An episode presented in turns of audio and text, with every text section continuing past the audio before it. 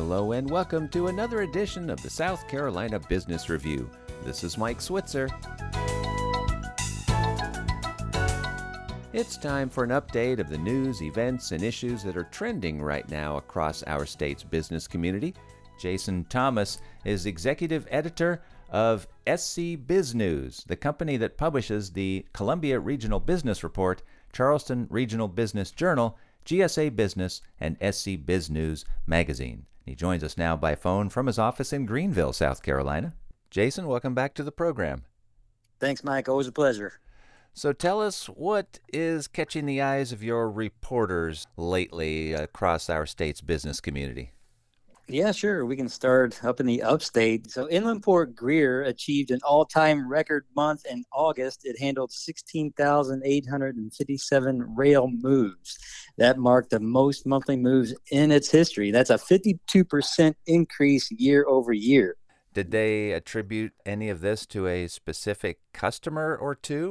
They didn't really attribute it to one specific customer, but they did note that the automotive segment recorded over uh, 17,000 vehicles moving through the port of Charleston. So, you know, I'm sure a lot of that makes its way up to Greer, and that's up 9% year over year. Inland Port Dillon, which sits along the North Carolina border, you know, in the Pee Dee, it uh, actually outdid Inland Port Greer by a little bit. It had a 83% increase from a year ago with rail moves, and they had nearly 4,000. So that's a lot for that port there.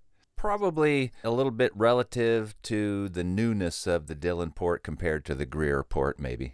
Yeah, that's right. And what is interesting about the increase in Greer and Dillon, overall container volumes were down for the month of August. That's down 9% year over year. The ports folks are uh, attributing that to a slower peak season than typical due to a, a, lower consumer appetite and tempered U.S. economy with inflation still um, wreaking some havoc out there. Well, let's keep moving across the state then. What else do you see?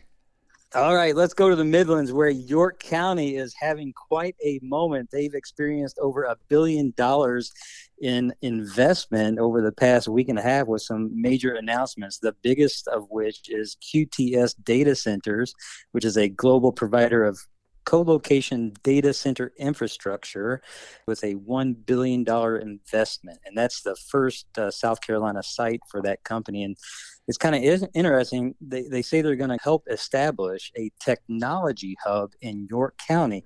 So uh, my reporters are making the calls to see exactly what that means. But that is the ninth time that a company has announced its intention to invest a billion dollars in South Carolina. And half of those have come in the past two years, obviously, with the big Scout project in the Midlands and Redwood down in the Low Country. So the other big announcement was uh, Silfab Solar. That's a, a solar panel manufacturer says it'll create 800 jobs with a $150 million investment to establish what it's calling flagship operations for the eastern part of the United States. So, in case you're wondering, uh, the company with Silfab, a company executive said it chose York County because of the community's commitment to innovation, quality of life, and the availability of a skilled workforce. Well, let's keep moving then. How about down in the low country? Yes, in the low country. So if anybody has uh, visited Charleston and uh, experienced a rainfall, they know that it doesn't take much for some streets to get inundated with water. So there are about $60 million worth of drainage projects happening at any given time under the streets in Charleston to tackle these uh, drainage issues. One of the largest projects that came online recently is the US 17 Spring Fishburne project. It's a deep tunnel drainage system, and that just became operational, and it's supposed to provide significant flooding relief to the crosstown area or the Highway 17 interchange in downtown Charleston. That project took 10 years and cost $200 million. What's noteworthy about that one is this project also folded in the Medical University of South Carolina and Medical Corridor into its system of drainage tunnels. So look to see a lot more uh, alleviation of high water in the crosstown section of Charleston. And no doubt, uh, not only the tourists and the citizens, but the businesses will be happy about this.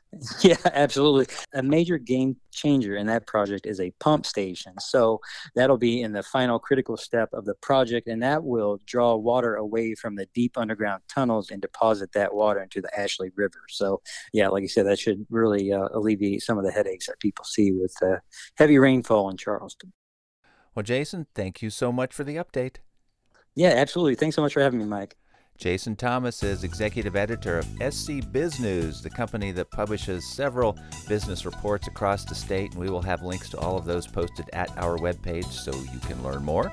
SouthCarolinaPublicRadio.org, where you can hear the show again, and you can still find us wherever you find podcasts.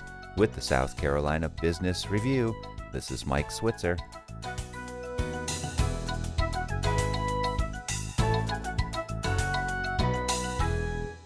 The views expressed on the South Carolina Business Review do not necessarily reflect those of South Carolina Public Radio.